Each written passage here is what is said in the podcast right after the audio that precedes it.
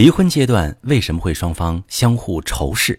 你好，这里是中国女性情感指南，我是许川，用心理学带你找到幸福的方向。遇到感情问题，直接点我头像发私信向我提问吧。我平时会接到很多关于离婚的提问哈，那这两天刚好这个大 S 跟汪小菲的这个新闻，惹得大家纷纷扬扬啊。那我今天就讨论一下，为什么在离婚阶段双方会互相仇视？那这对儿在娱乐圈掀起风浪的夫妻，他们又在撕了。汪小菲说他不想再给大 S 交电费了，而大 S 说希望不要再吵了。有人说是因为汪小菲不想给大 S 的现任交电费，说大 S 的现任还睡着他原本买的床垫那有人说大 S 刚离婚不久又闪婚，也难怪他会生气，不想付赡养费。可是大 S 的经纪人就发表了声明，话里话外直指男方曾经婚内出轨。想当时大 S 为了备孕，打破了自己多年不吃肉的习惯。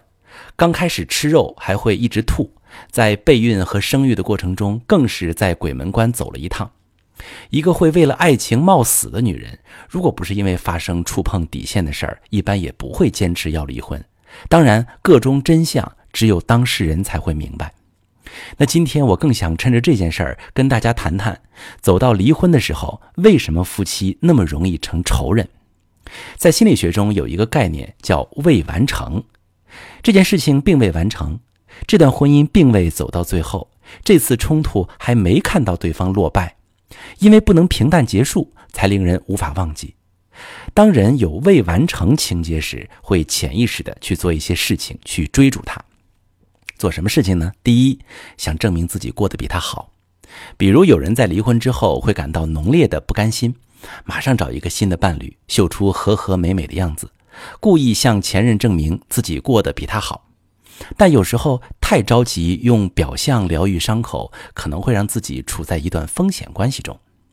又或者发现伴侣过得比自己好，就特别不甘心，总是后悔为什么当时没把他的存款全部转到自己的账户，会忍不住一直看对方的近况，看看交了几个新伴侣，对方是不是不如自己。有这种心态是人之常情，但是长期浸在这种情绪当中，会让你错过很多看见关系的机会。第二种心态呢，是不甘心、愤怒或者产生报复心理，依旧忘不了婚内的伤害。明明自己才是关系里的受害者，却得不到应该的补偿。为什么对方会伤害自己？为什么他可以做得这么绝？如果一直没能看到伴侣过得比自己差。可能会忍不住去攻击对方、抹黑对方，总之就是希望出一口气，弥补自己当初受的伤。但是，伴侣真的是这么坏的人吗？如果是，当初是什么让你愿意跟他在一起呢？是因为能够满足你当时缺失的情感需求，还是因为和你在一起刚好病态共生？就连关系中的愤怒跟纠缠，都是你们心理需求的一部分。也许一开始你觉得对方是很完美的，但渐渐的，对方给不了你想要的，你的期待永远得不到回报。也许你们在最初真的很甜蜜，但后来发生了很多事，每一件都没有处理好，把婚姻推向了破裂。也许你自始至终依旧重复着在原生家庭那里学到的模式，不停想拯救一个坏的伴侣，或者不停寻找一个完美伴侣。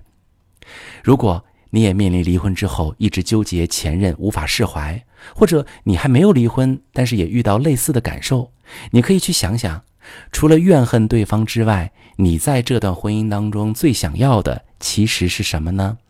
对方是如何能够满足你，又是如何无法满足你的呢？在恨和愤怒的背后，也许藏着一个没有被疗愈的内在小孩儿。你当然可以去发脾气，去发泄自己的感情，但是在这过后，你还需要走上看见自己、疗愈创伤的旅程，这样才能从对过去的怨恨中走出来，看到真实的关系，不再总是忍不住和过去纠缠。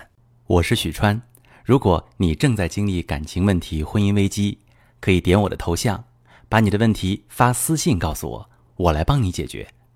如果你的朋友有感情问题、婚姻危机，把我的节目发给他，我们一起帮助他。喜欢我的节目就订阅我、关注我，我们一起做更好的自己。